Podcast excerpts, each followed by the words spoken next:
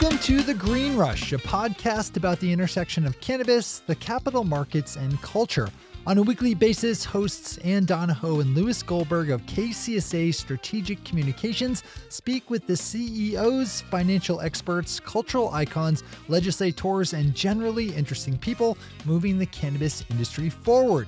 This week, Ann and Lewis are speaking with Shay Aldretti, the CEO and co founder of Gen X Biosciences, a Canatech firm focused on using innovative technology and scalable extraction methodologies to deliver premium cannabis products. Shay is one of the truly OGs of the cannabis industry and has worked with some of the most well known brands in the space like Moxie and HTH, where he set innovative standards for cannabis extraction and paved the way for their success. Now, as the head of his own company, Shay is focused on revolutionizing cannabis and the extraction process in order to provide clean medicine and high quality extracts to cannabis users. Don't sit back, lean forward. Now, on to our interview with Shay Aldretti.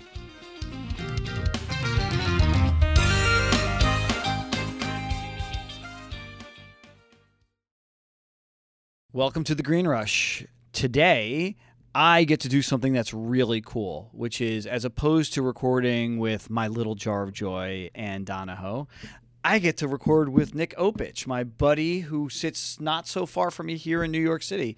Hey man, how you doing? I'm doing good. I'm back. Uh, thanks for having me on again. Well, look, you are our producer, and it's it's it's just like listening to sports radio. There's the guy who produces the sports radio show, and when when one of the hosts can't show up, that producer swings and fills in, and that's you today. I know. I, am usually I get to listen to all these episodes before everybody else does, so I always get the inside peek. But now I get to actually be behind the microphone. I'm talking, and we got a great guest on today. One of my favorite guys in the space with uh, Shay Aldretti coming up in a little bit from Gen X Biosciences. But but you know, since last you were on, the industry has seen some major changes. We saw the the Canopy deal with Acreage Holdings. We saw the Verano deal, and and then we are recording today on May first.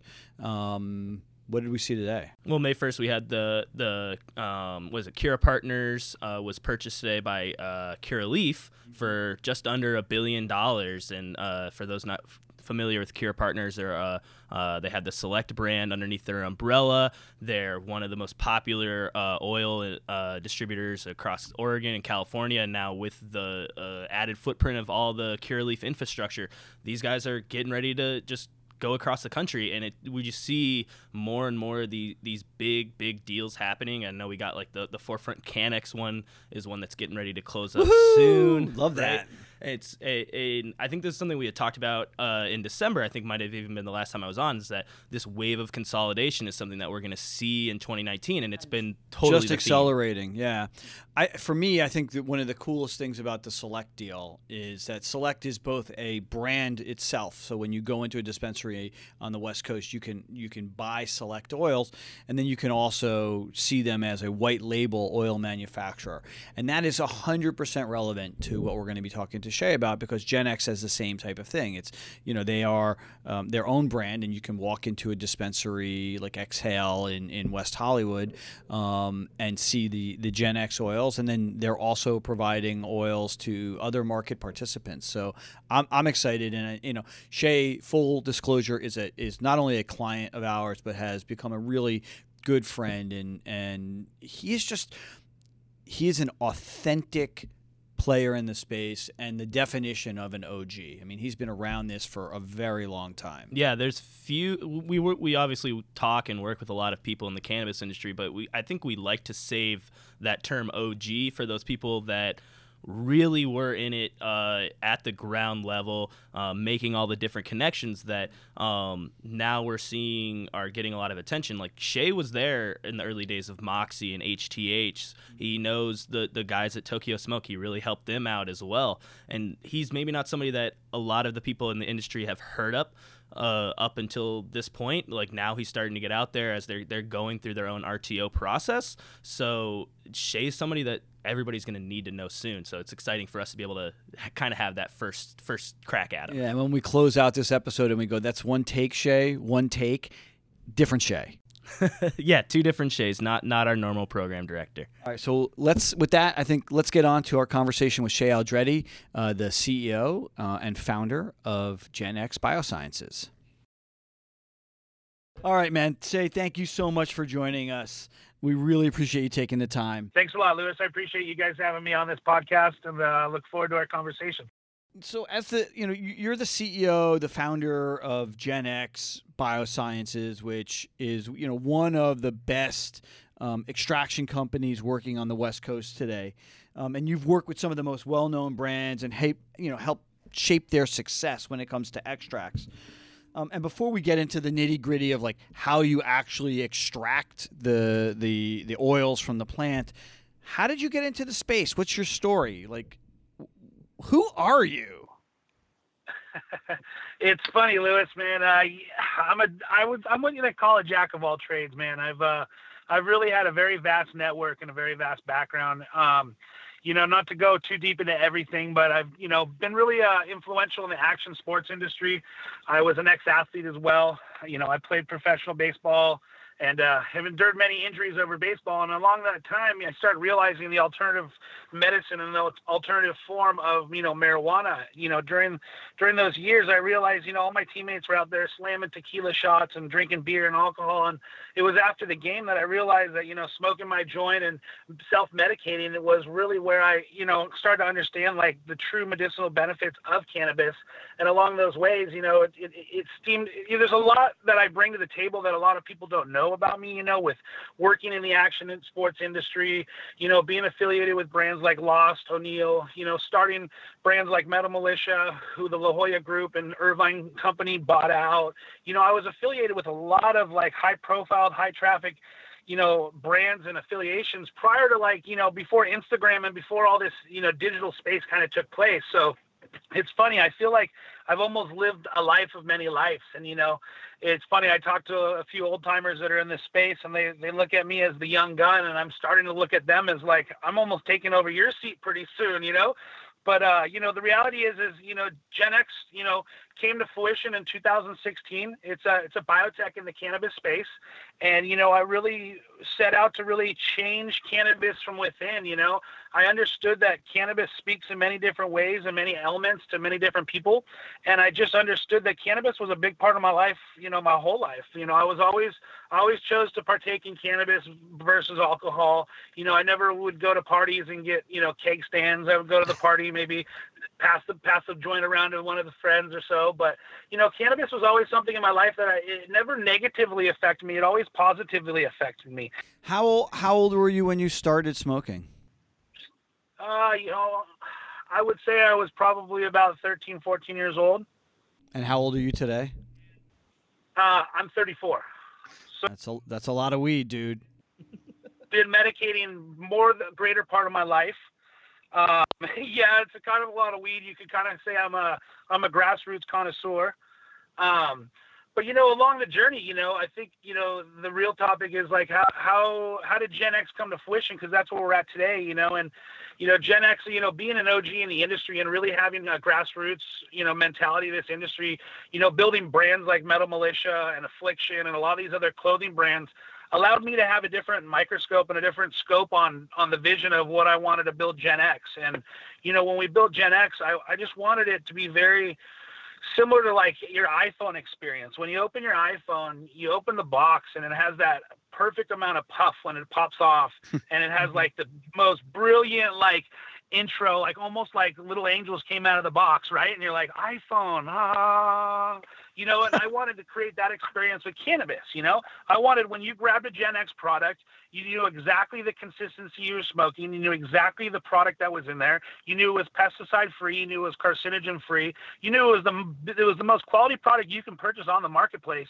And you know, mind you guys, I did this in an unregulated market in 2016 when I was competing against I don't need to say names, but like tons of brands out there that were just profiteering off it. And it's great. Don't get me wrong, let's make our money and let's profiteer, but at some sense, you have to set, separate yourself as the lone wolf away from the pack, and you have to start leading your own pack. And you know that's kind of where Gen X has come to.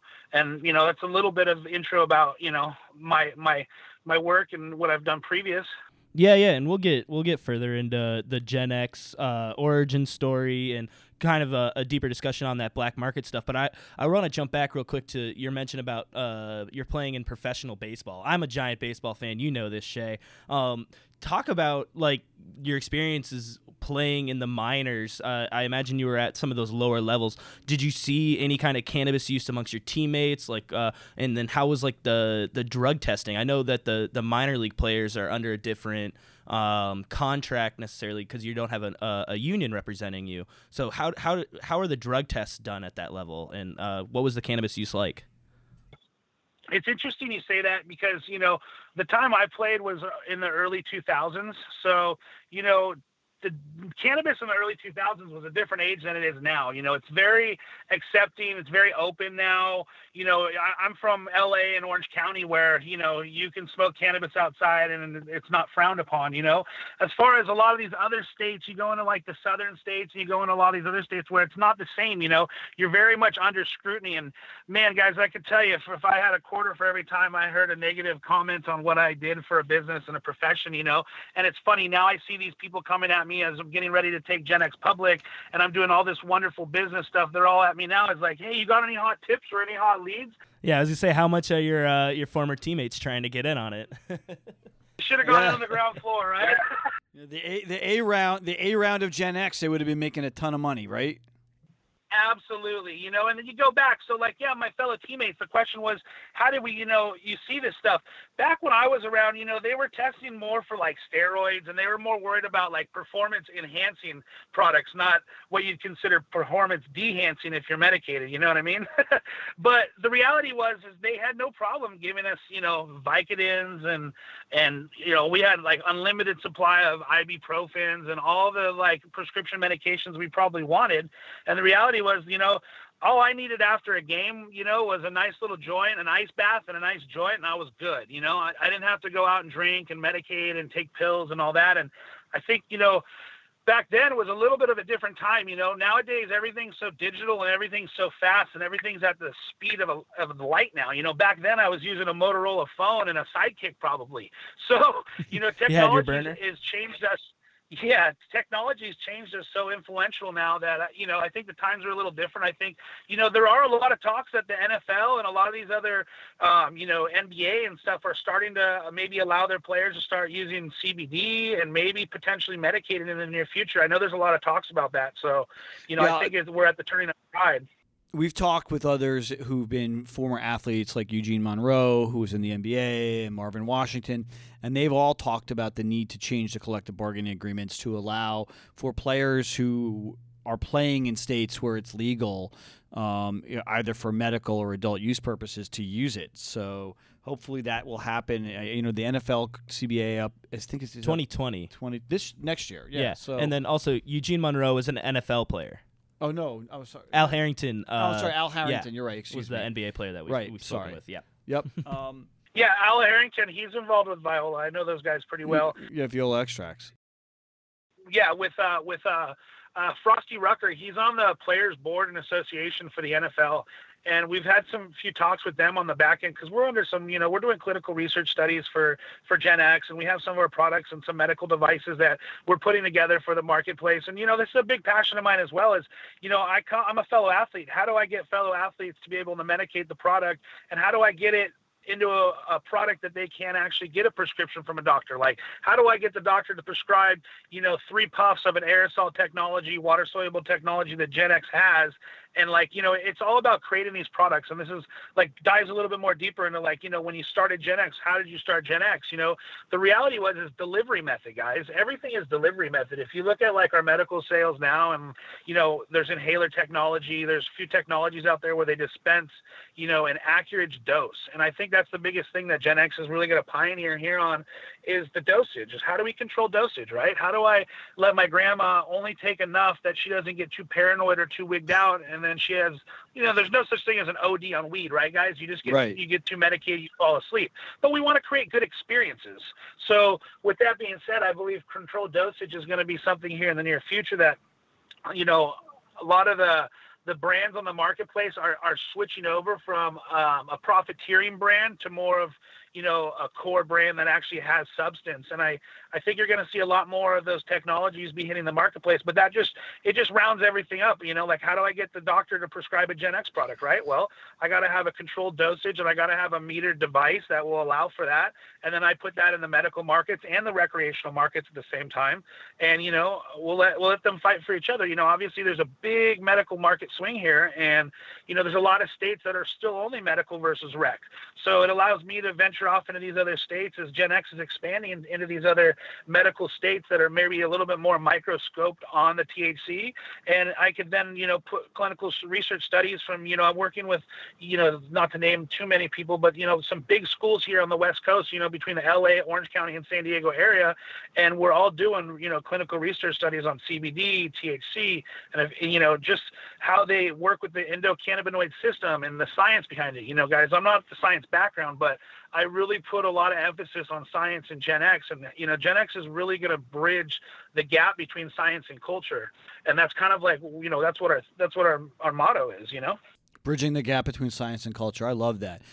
Shay, you you you you just laid a whole bunch of stuff on us to unpack. So I want to unpack just one thing at your guy's core, you're an extraction company, right? You you take the biomass of the plant and you you extract whether it be oils or sauce or resin or, or whatever.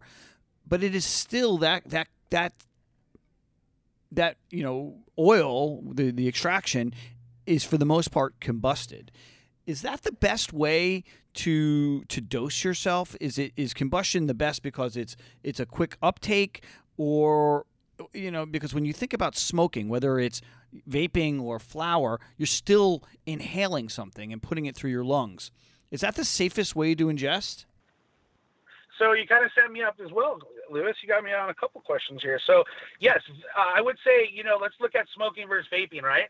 Uh, vaping tends to be a little bit better for you because it has a lot lot less of a high heating element, so you won't be burning the oils at a higher temperature. So vaping seems to be better there. When as far as ingesting, there's multiple different ways to ingest cannabis, right? And you know some of the technologies that we're working on is a water soluble technology, and that water soluble technology, I'm sure you hear that that around a lot in the industry. There's a lot of people talk about this nano emulsion and nanotechnology. It's all very similar, right? And and I, you know, like I said, I'm not the science background, but I can speak a little bit on it on the behalf of what, what's going on with these products. You know, the, we're taking science and technology, and we're really trying to fast forward the cannabis industry to to at like neck break pace right now. And the reality is, is you know, there's pioneers like myself that really push on this envelope of science. How do I better our products via science? How did iPhone, you know, go from iPhone 1 to iPhone 10, right? And it still does the same thing. It calls and texts people, but yet there's so many added features and so many new technologies that have been developed from the iPhone one to the iPhone 10. And along that way is, you know, I look at my approach in business very similar. Like you're right, Lewis. You know, we're an oil producing manufacturer. We produce some of the best distillate on the marketplace and have done it for multiple years now. And a lot of these top five brands in the industry are looking to us as the white label contract kings right now because they know we can produce this quality distillate at such a high level and give it at a commercialized price and be able to scale. Scale is something that's going to be really big for the near future that a lot of companies won't be able to keep up with is the commercialization of cannabis. There's so many more people trying to consume the cannabis now because it's not taboo. It's 64 passed, and now everybody thinks cannabis is cool. There's so many more mouths to feed, right? Well, how do you keep that connoisseur? By, by the way, cannabis was always cool, right? Oh yeah, yeah. Well, I'm just saying for the people out there that have passed judgment on cannabis that now think it's cool, you know what I mean? Yeah. There's quite a few of those out there but you know, it's kind of like your uncle, right? Everybody's got an uncle that always had his nose up, but he, you know, always drank that whiskey and drove his car drunk every night. You know, do we sit there and like point the finger at him? No, but I, hey, I want. Yes, no, no, no, no, no. If he's drinking whiskey and driving drunk, you're definitely pointing the finger at that guy. I would much rather him smoke than drive and then than drink and drive. Absolutely. I mean, I'm not condoning either or, but you know, you guys get what I'm saying. You know, you never yes. hear of stories of anybody going out to the shed, you know, smoking joint and then coming back and beating their wife. You know, that just doesn't exist. It's not. It's not what this drug is meant to be. You know, this this is medicine for people, and I think that you know, along the ways, you know, we're starting to pioneer on like technologies, and these technologies are coming in this industry. And people like myself, you know, another a little bit background about myself as well as I I was part of Cloud Vapes, and Cloud Vapes we've won probably like 12 cannabis awards through High Times through 2012 through 2014.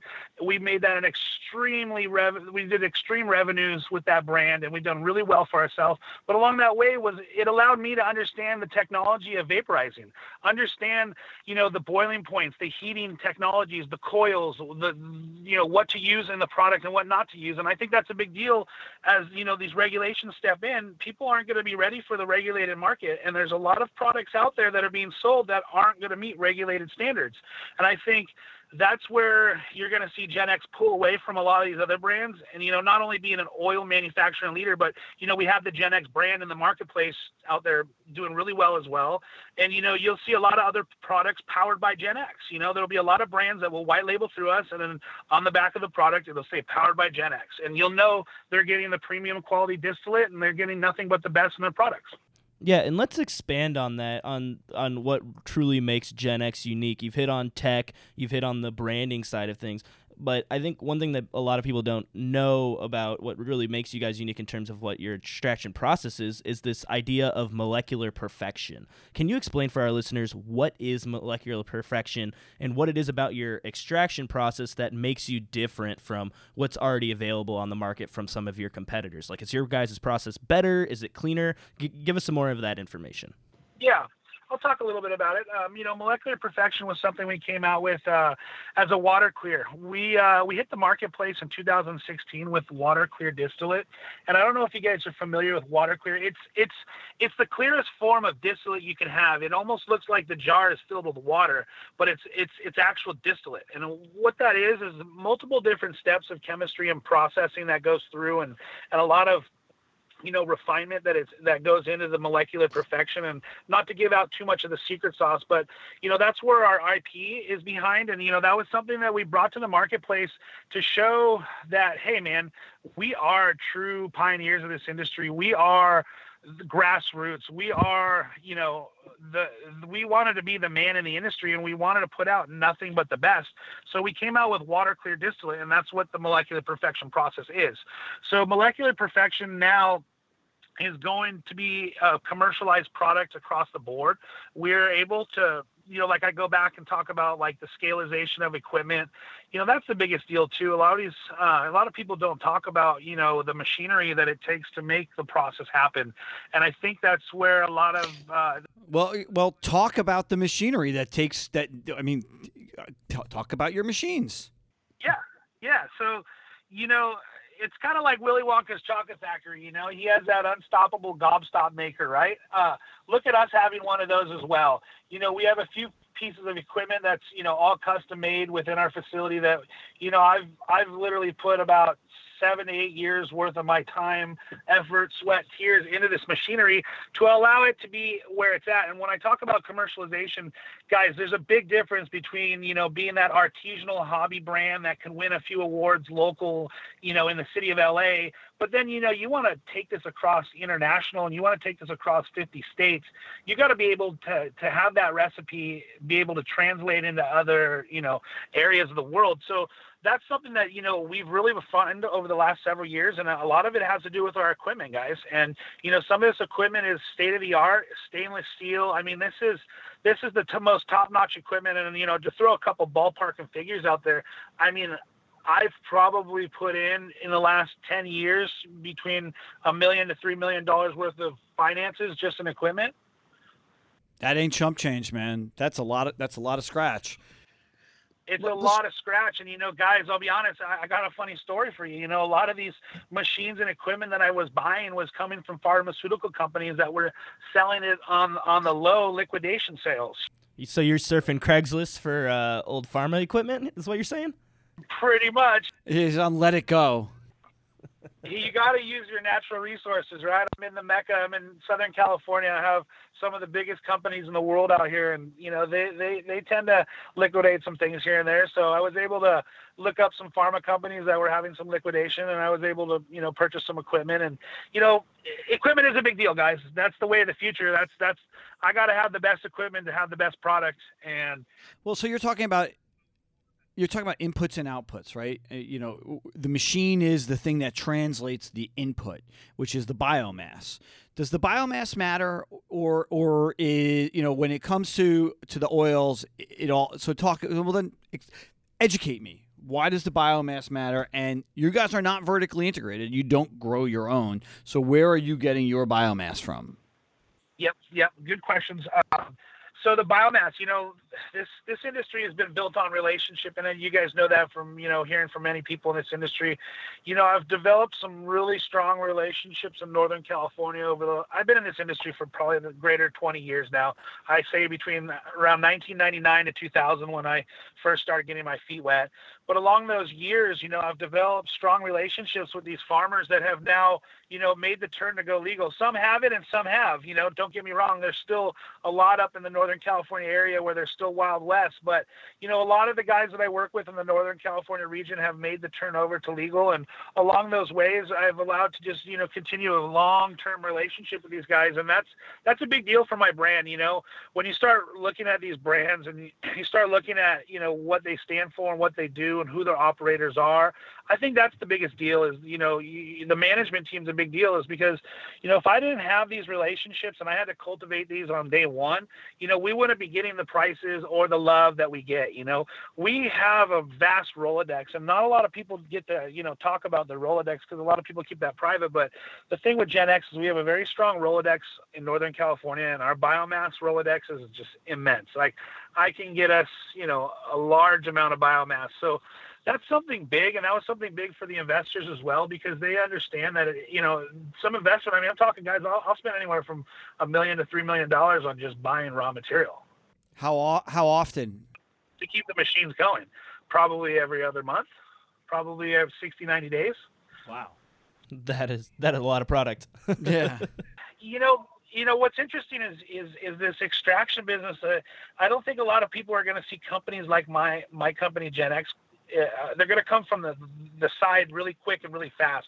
We are the anomaly, guys. We we are able to turn our doors and open our doors and just start literally are, pumping oil out of that facility. Are you buying the same strain from each of the different farmers, or are you blending it? Are we looking at hybrids? I mean, how does how does how does the consistency work? Because you talked about wanting to make Gen X both a national, you know, a 50 state brand and then eventually an international brand when you buy a Tylenol in New York or in Dubai, it's exactly the same. So, and that's a, that's a function of inputs, right? So, are you working with the farmers that you're buying your biomass from to say, okay, I want Gorilla Glue four, or I want OG Kush, or whatever whatever it is? Are you really consistent in what you're buying? Absolutely. That, that's a great question, Lewis. There's there's a couple ways to look at that. You know, the consistency is king. You know, it that that that really has to do with our formulations. You know, Gen X is really strong on formulations. That's our bread and butter. You know, that's what I pride our business on is being able to have a consistent product through and through. I mean, when when you pick up that Gen X product, you know exactly what you're getting every time, and and that was like our biggest testament to this industry was you know staying at a commercialization level, but be able to keep that quality, and the quality is important because you know, like you said, the Advil is the same as it is in New York as it is in California. You know, that's formulations. That's that's you know your in-house biochemist that you have formulating your product, and you know a little bit about Gen X is Gen X takes pride in that. You know, we have a we have an in-house you know chemical engineer that is that has built SOPs for our brand to establish that if I move to New York or Washington or Florida, that I will be making the same Gen X pen there as I would in California.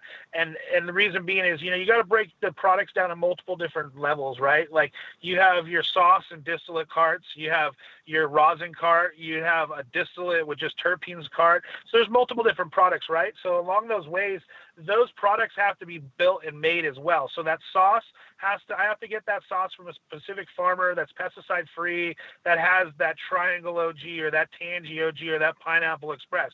So going back to the question of do you work with the farmers to get the same amount of you know products and flavors, et cetera? Yes, you know that's a really big deal in our relationships is that we've secured farms that have these products that will that we'll be able to have on our shelf and keep continually have on our shelf because you know we go in at the very first start of these farms and we work with the farmers to understand the genomics of the plant to understand the terpene profiles because we're extracting those terpene profiles to be pulled out and to be reintroduced in the product. So all of our pens, when you look at our distillate and our sauce pens, that's distillate plus sauce. So that's a full spectrum product. But when you look at our product that's distillate with, you know, pineapple terpenes, that's that's that's not fake flavoring. That's that's that's uh, cannabis derived terpenes. So I just wanted that to be clear. You know, when we go to these farms, we're also sourcing terpenes as well. How do I get the best terpene profiles? Well, you got to work with the best growers. You know, there's you got to match all these things up, and that's kind of where you know you look to us as being these this industry leader of you know having these relationships. You know, that's where I see us having a big advantage compared to all our competitors. You know, we have the Rolodex, we have the understanding of how to extract it all, and you know we put these great quality products on the marketplace, and everybody loves them. We've got great feedback. Shay, before we jump into, I want to I want to get back into your early relationships in a second here, but can you explain what sauce is? I think there's still a good part of the country that's in unregulated markets and may not fully understand what that type of product is. So or resin or any of the other stuff that you're talking about. Yeah, absolutely, absolutely. So there's many facets of the business. You know, you have you have a rosin, which uh, you know it's it's been kind of the new wave right now. Rosin is a, a solvent-free extraction and w- with rosin you have it its its introduction is heat. So they're using um, high pressure plates with like 18,000 pounds of pressure and they're squeezing the buds. And with that squeezing pressure and heat it is pushing out the resin from the plant which is what your your oil your your hash rosin would be come out. So you have hash rosin then you have sauce. You know sauce is a high terpene profile extract. And what sauce is is that uh, most of the time sauce is done in a closed loop system, and what what sauce is is a full spectrum product. So you have all the cannabinoids, you have all the flavors, you get the the full spectrum of sauce. And I, and I like the sauce carts because that is the most connoisseur smoking esque. I mean, rosin carts are very new wave to the marketplace. I don't think a lot of people have experienced rosin. And do you need do you need a special vape pen for it, or can it work on any pen? Well, there there are certain pens that work better. The it's all about the aperture of the air going through the, the pen, and a lot of the cartridges that we use are all you know stamped and approved for the new regulated market coming coming here soon.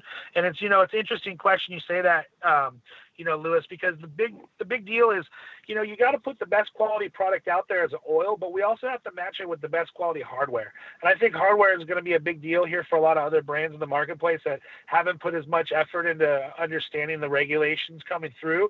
Is you know, a lot of cartridges have heavy metals. A lot of these terpenes will strip um, the copper and the metaling off these these products, and this is some stuff that I know because I've been in the vaporizer industry for the greater part of you know 10 years now.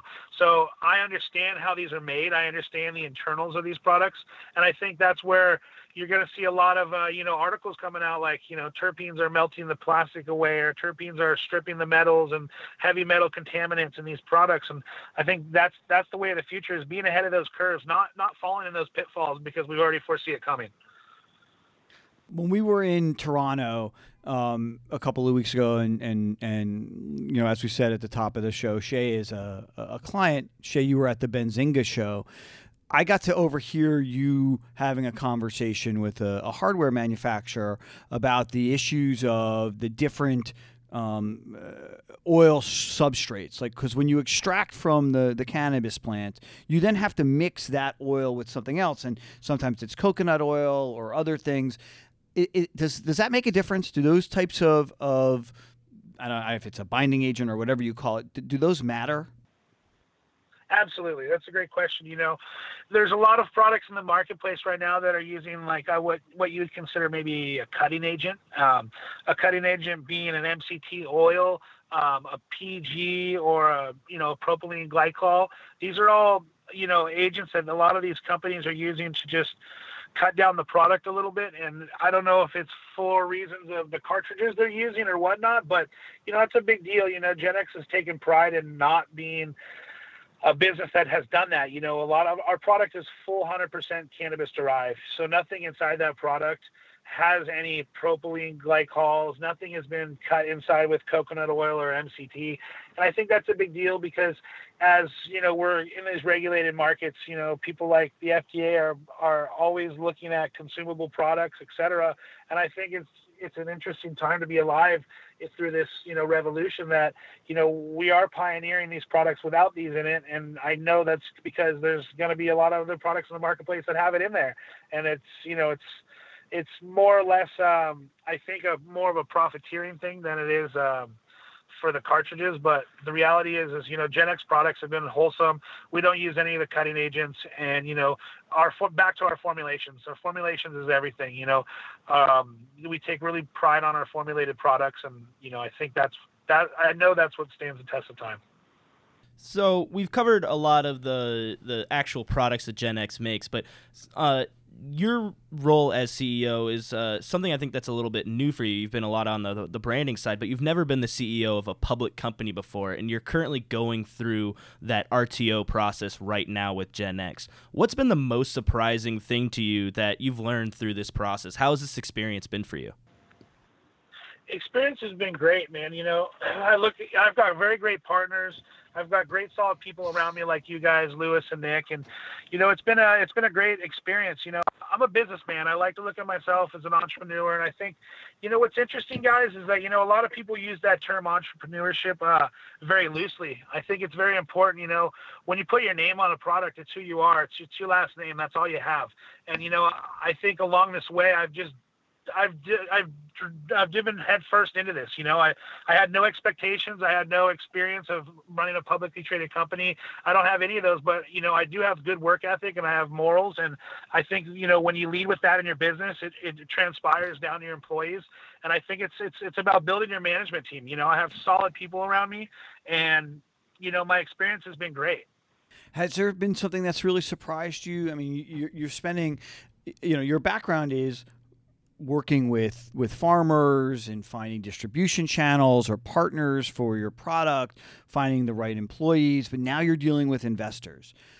Has there been a question that you've been asked that you went, I never anticipated that question. Or or like what has been the most surprising thing about the the investment process? Because a lot of the, the people who are listening here are either are investors themselves or thinking about getting involved with a public company and and you know you are one of the the unique cats in this space who is you know you're learning how to be a public company CEO as you're preparing to be a public company CEO. So has there been something that you have experienced or learned that you like I really wish I knew that 8 months ago or 5 months ago? yeah, you know, I've I like I said, you know, this last year has been a lot of guys i'm every night i'm at home studying before i go to bed learning trying to learn something new about you know the public marketplace and you know there's there hasn't been too many things that have like left me in awe but what's interesting is to really see the amount uh, financial capital being poured into this industry, and there's not enough of me's, right? There's not enough of guys like me that have been in this industry that are business savvy enough to understand that hey, this is a regulated marketplace, and and if I can pull my business and my Rolodex together, this can expand over 50 states and then even international. And I think, you know, that's where I become more of the anomaly. And I think, you know, I'm telling other investors, you know, like, you know, what do, what do you look for when you go look at these companies? You really have to understand who the guy is and who I am and what I've done in this industry, what my credibility is, what my track record is, you know, what other brands in this marketplace say about me. You know, I'm, I'm affiliated with some of the top five biggest companies in California. And I, I believe LA marketplace will be the leaders of you know the all United States. You know, a lot of people put a lot of emphasis on Northern California. You know, that's where it's all grown, but all the brands are born in LA and there's a lot of people moving and shaking in LA and every day you have to stay relevant and every day you know people talk you know and I think it's just important that for these investors you know I, I see a lot of investors getting involved and they get they go in and they buy this equipment that they don't know nothing about. They they did a little bit of research online, but online research isn't the same as you know test and proven research and, and things that I've endured and pitfalls and money and finances that I've gone through. So I think it's really falls on you know who's the heart and soul of the operations of the business? Like you know who is that? And you know that's really what you're putting your money on you know? And a lot of people always you know so what's that saying lewis that we talked about you know? Are they betting on the horse or are they betting on the jockey you know? And i think the reality is is like you got to have solid people in this marketplace because there's a lot of investors getting involved that are buying out of the box, you know, extraction systems that have just poured in like so much money that they're not going to get out of it because they didn't buy the right system. It was maybe easy for them to operate where they only had to push one or two buttons, but it's not the right piece of equipment to get the numbers to scale to where you need it to go. And I think, you know, it's, you know, to answer your question, I think that's kind of, you know, where where we're at with you know you know Gen X being you know having tests and being in the marketplace, you know maybe not on a public side we haven't, but you know from the emerging industry that we're coming out of, you know we have all the tools in our tool belt. You know you've been in the industry for almost twenty years, um, and uh, you've become something. It's it's funny. It took twenty years for you to become an overnight success, right? Um, but but but there have been moments, I'm sure there have been moments over the last two decades that you went, oh my God, I just made the biggest freaking mistake ever, and that's going to kill this business. Can you talk about one of those those oh shit moments and maybe a lesson that you learned that you've been able to apply so that you don't make that same mistake? And I know I'm putting you on the spot here. It could be it could be anything anything, man. Yeah, like there's it's like literally, you know, the, you talk about the soul of this entrepreneur, right? Like you, you know, not everybody can be an entrepreneur, but but the the essence of entrepreneurship is failing, picking yourself up, dusting yourself off, saying, I realize why I failed and I'm not doing that again. So give us one of them. What is that oh shit moment like, oh my God, I just drove this this company off the cliff and then you saved it? Like what was that moment? Um, I'll be honest with you guys. So, you know, earlier part of 2016, you know, I started Gen X and I, I started Gen X. I had a, I had a terpene company. Um, and the terpene company was something that I thought was going to be really revolutionary. I thought, you know, there's so many pen companies out there. I'm going to start a company that just focuses on the terpenes and the science. And so along those ways, I realized that I was too early to the marketplace. I had poured all these resources, all these finances into a project that was just not there yet. There was no education. The marketplace wasn't ready. I was too early to the dance. And it's funny because, you know, I had some negotiations and potential sales of that company back then, and I short sold them really, really, really soon, you know. But I look back at it, that's kind of what has pushed me to go to where I'm at now because at that time it was the emerging market wasn't moving that fast the, the legalization wasn't really like it wasn't in full swing. Cities like santa ana and la were just barely giving out their first licenses. So i just thought at that time like oh shit like do i like fuck i have this business i've invested all this money ip time research all this into it. And at that time was really the inception of gen x. It really was like you know what like there's no it's not going to go by the wayside you're just too soon you're just too early to the marketplace and that was like a really oh shit moment for me then because i'll be honest you know i took grandfather you know my grandfather was one of the the, the oldest investors in cannabis he was 98 years old wow and, and i You shook down your 98 year old grandfather for a weed company? The man's trying to raise money, man. I need to get some money for my weed company. And like, he just was like, son, you know, I love you. You always make good decisions. And like, I think if this is where your heart is, I'm like, this is where my heart is. Just, I just knew it was like one of those oh shit moments. Like, fuck, I got to pivot. And when I make this pivot, it's all in. And, you know, going back to being an entrepreneur, like, you know, that's it. Being all in is everything. Like, when you say it, you say it. Like, you're in. Like, that's that's not a loose term for me. I'm a man of my word. I'm I'm Italian. I'm you know I'm a family guy. Like, you know that's that was it. And you know, there was that was that oh ocean moment of like, I got grandpa's money riding on it too. And that's always been an inside joke with me and some of my partners because when we were looking at that potential sale, I had a name listed on there as unknown. And the people buying the company were like, well, who is unknown? I'm like, just doesn't matter. Just, you got to pay that person off. Their earliest seen investor. Like, unknown was my grandfather. So, all right, let's talk about the black market for a minute because this is a, a, topic that I know you've been uh, you've been pretty passionate about. You've spoken in the past about how there's unregulated or some of these non-compliant brands, especially in California, that are profiting off the black market or the gray market as it currently is. Um, and you've taken an interesting sales approach when you know there's a lot of brands that are just like pushing all their stuff out there, trying to get all the consumer eyeballs. You took this approach of pulling back a lot of Gen X products from different stores that you thought maybe um, could be operating unlicensed or just may not be good actors in the space. Um, talk talk about why you decided to make that move right now, and uh, just kind of what the current gray market status is in California. Absolutely, you know. Uh, the gray market, you know, the black market is thriving. You know, it's it's it's sad to say there's just not a lot of educational out there for these people to understand the difference. You know, what what we took pride in with Gen X was always being compliant you know, like I said, our product was pesticide free since 2016. You know, that was something we took pride in. And with that being said, you know, over the last uh, about you know year and a half or so, we've pulled back a lot of our products from unregulated, you know, deliveries or dispensaries that were working in the black market.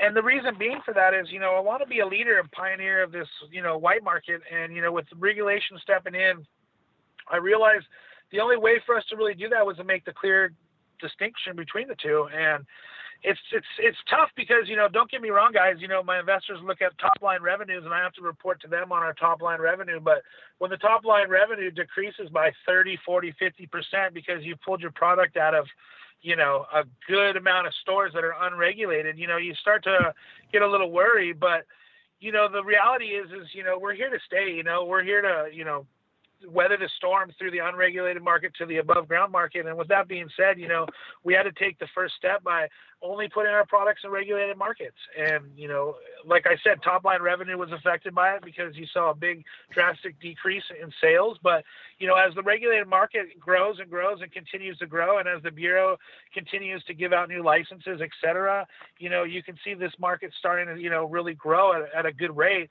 but you know, you're right though. You know, we've taken a little bit of a haircut, you know, from our product sales standpoint. But I think it's a good move for us because it shows the marketplace that you can only get Gen X products in licensed stores. And you're going to be a, a publicly listed company, so you need to be completely on the up and up. Well, well, well, expand on that. Like because California is is a legal market, I think in in most people's understandings of the legal recreational market, they should be able to go into a store and be able to buy cannabis. How so how does this gray market exist? How are these businesses able to operate without these licenses and where's the enforcement? Why why is there the con, the why is the consumer confused by what is regulated and what's not? Uh, you know, so that's another good question. You know, to be honest with you, there's not a lot of education out there for the consumer to understand the difference. I mean, the under the consumer looked on the TV and saw Prop 64 pass, so now cannabis is legal, right? But there was no justification between the delivery that's delivering you a legal product and a delivery that's delivering you legal product. There's no way for any consumer to really understand that. And I think that's where there needs to be an ed- some education that has to come through, and that's you know it's got to come from the top down. You know, maybe an educational platform of uh, you know, the, the, interesting thing is, is you start looking at these local municipalities. They're all a little bit different too. The state of California says that le- weed's legal, and under Prop 64, you know, cannabis is legal. But there's a lot of cities like Beverly Hills, Laguna Beach, a lot of these really, really, really like you know high per capita areas that are. Let's just call them bougie, shall we? Bougie. Yeah, they're very bougie areas that just don't they they're still stuck in the ways of they don't want that riffraff, right? When the reality is is like they're just little local, you know, municipalities that are trying to govern their own little municipality city. And, you know, to be honest with you, it's causing a lot of, you know, disruption because there are a lot of people that need this as medicine. I mean, guys, you know, a big part of my my background was I grew cannabis for cancer patients, and that's a big deal for me is the medicine standpoint. There's a good friend of mine. His name was Luke the Brave. Uh, he was very influential in this industry. A lot of people knew him. My friend Chris from GPen was good friends with him. My buddy Jared from West Coast Cure was good friends with him. We all were really close with this kid because he had cancer and he had a disease called EB where his his skin wouldn't attach to the muscles, so it would just float, and he was always in pain. Right. So I would make him RSOs. I would grow him the CBD. I would make him shatters. He liked to medicate with dabs. We made him vape pens. And I mean, like, these are the people that really need the medicine. So when you talk about municipalities passing judgment on if they want cannabis in their city for riffraff, like, that's just that's just selfish. You know, there's I think every city should have an ordinance and every city should be able to control and govern that, just like they do the water company, just like they do all these other companies. Like there's there should be no difference. And you know, we're seeing a lot of there's a lot of fight in a lot of little in a lot of little cities in the Southern California region that that are that are dealing with these problems. But you know, it's it's it's it's like a roadblock for people to get medicine. For instance, if Luke passed, you know, rest rest in peace, he passed away. But if he was still around in this day, he couldn't get in the car and go drive. He'd have to have a caregiver come to him. So hopefully he's not living in Beverly Hills or Laguna Beach or any of these cities that aren't passing ordinances for local deliveries to let people get the medicine they need. As an OG, as a guy who's been in the space for, for a very long time, and and you know guys on both sides of the line, guys who are like you, you know, working in the, the regulated legal market, you, you know you have plans on going public. You are a ceo and then i'm sure you still have friends who are on the other side of the line who are looking at you going now how are they looking at you? Are they looking at you with like oh man he he made it or he sold out uh, you know, it's funny. I got a couple people looking at it both ways, but a lot of these guys are like, man, you're crazy to be putting your neck on the line like that. And I go, man, I'm not crazy when I put my neck on the line for what I believe in, you know. And at the end of the day, like, that's the true testament of why Gen X has become so successful is because everybody that works on board with Gen X believes in what we do. That's like, and that comes from the top down. Yeah, you know, I like to like everybody's like, oh, you're the boss, or you're you're a boss, or you're this. No, I'm not a boss. I'm a leader. Okay, and, a, and there's a big difference. A boss tells hmm. people what to do. A leader shows people what to do. And you know, I've been a leader in this industry for a long time now, and that's my testament and that's my honorhood to this industry. You know, I'm a statesman for cannabis, and along those ways, you know, there's got to be leaders like myself that are not afraid to grow cannabis for my friend Luke the Brave, who I was growing illegal CBD for back in the day. Like, it, it, the pure joy I got by just helping others through cannabis is what I do it for. And you know, yes, I do like to make a livelihood of this, and yes, I do like to make a lot of money one day. But along the ways, you have to do everything for the right reasons, and I feel like that's what I tell my friends. And they're like, "Oh, you, are you worried about doing that article on LA Times?" And like, "Aren't you worried about doing this?" I'm like, not really, because everything I'm saying is true. I live and breathe and sleep what I do. Like that's who I am. Like I, if I didn't do that, maybe I'd be worried, and maybe if I was lying, I'd be worried. But I'm not. And I think that's that's the difference. But yeah, you know, I do see a lot of the guys that have like snickered and looked at me as like, oh, you're just like a cannabis dealer and you own dispensaries, and now they're looking at me with a stock ticker and they're like, oh my gosh, can uh, you got any tips? Can I get in? you know, I, I, I don't, I don't, I, I forget. Don't get me wrong. I'll forgive and I'll forget. But you know, it's it's kind of hard to see those guys in our space. You know, trying to b- rub elbows with you, and you see him at the Benzinga, or you see him at the Capitol conference, or you see him somewhere, and you're like, man, you were the same guy that was passing judgment on me like four or five years ago. you're about to make a lot of money. Um, and and uh, uh, maybe it's the first time in your life that you're gonna you know you're gonna be worth bank. Have you thought about what you want to do with your life beyond Gen X? You know, you're going to have, you know, you're going to be the CEO of a, of a cannabis company, and at some point, you're going to either make or be worth millions and millions of dollars, life changing money. How is it going to change your life? Um, that's a great question, man. You know what? Like my my biggest thing that I've always tried to be in my life is just real and true and who I am. I don't care if you got a hundred million or you got five bucks. I'm still going to treat you the same way. And it's it's it's funny you say that, Lewis. You know, I've had quite a few people come out of the woodworks when they've read like LOIs and things that have been put out there. And it's funny, you know, like like I said, I can forgive and forget. Like I'm one to hold judgment if you like took my lunch in sixth grade. You know what I mean? but the funny thing is, is like. And by the way, that's really funny knowing how big you are today. There's nobody taking your lunch today. yeah, I'll be honest, nobody ever has, but I just use that as an example. but uh, you know, you're right. You know, I think here's the thing: is that I think it's important to be true to who you are, and you know, yeah, I'm very thankful. I'm very humbled. Every day, I just continue to stay humble. I think that's my biggest key to success is staying humble and staying grounded. And I think that's important because I don't want people to look at me any different between the amount of zeros I have, you know, after this is said and done. I want people to look and respect me for who I was, you know, before and after. And, you know, with that being said, I think, you know, I'm excited. I, I want to build a legacy. I really do. I want to build a legacy in this cannabis space. I want to be known for being the pioneer from the Southern California area that have has dodged bullets, that has, you know, dipped and dived from operations that have, you know, stood the test of time, that has done it for the better, greater part of cannabis. And with that being said, when I do make these monies and start putting, reinvest back into my industry, et cetera, I'll do that along the way and I'll, I'll do charitable things that will help, you know, other people that have been just as passionate. I think there needs to establish, there needs to be established programs in our industry that help people you know get involved with this and no better people than somebody that has already been successful in this industry you know?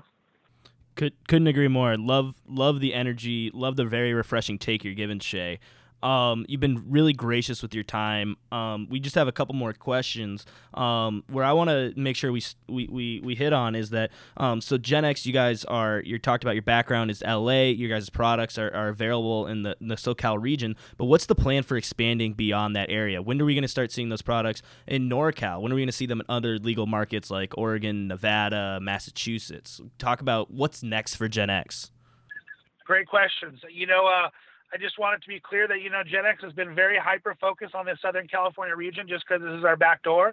You know, our facility is being uh, under construction in the Long Beach area, so we'll be able to service the greater part of LA. And you know, I think there's a lot of business that can be done here. But you know, future expansion with Gen X, uh, we have a lot of opportunities in the line. You know, we have opportunity to expand in Massachusetts and vertically integrate with a building out there that will be able to do large cultivation. You know, it's like 30,000 square feet of cultivation. So you know, these are some things on the pipeline pipeline for us. We also have some opportunity in Florida, Detroit, Michigan, um, you know, and Nevada as well. So these are areas that we, you know, we're going to venture off into. But I just want it to be known that we're super hyper focused on the Southern California region right now. And as operations start to expand, you know, you can look to see Gen X, you know, all across you know 50 states in the near future we're just you know doing it strategically right now and just you know working we're, we're building the building the blocks of the, the corporate structure back home and just continue to grow well, I think that just means I got to get a, a, flight out to LA so I can get me some Gen X products. Isn't that right, Lewis? Absolutely. yes. There. I agreed to fly you to LA, yeah. but I didn't say when. All right. It's all right. I can go hang out with Ann. It'll be cool. Um, to have you guys out there. Come come take a walk through the facility as we're doing construction or when it gets close to finish, you know. Next time for sure. Yes. Um, all right, Shay. So, uh, last question for you for you today. Well, you've listened to the podcast, so you know this one's coming. And we have the ongoing segment of while you were sleep- sleeping. Uh, or us, seeping. Or depends seeping. on what's seeping out of where. It's been a long day. All right. um, but but Shay, tell us the one thing that you think uh, that's missing in the press or like the public doesn't understand about cannabis. So, and if you're picking up the LA Times, what's the story that you want to read on the cannabis industry that you're not seeing? Huh. You guys are stumping me with this question. But, um, I think the biggest thing that I would like to see on the you know on the LA Times is just uh, how cannabis is positively enhancing people's lives more.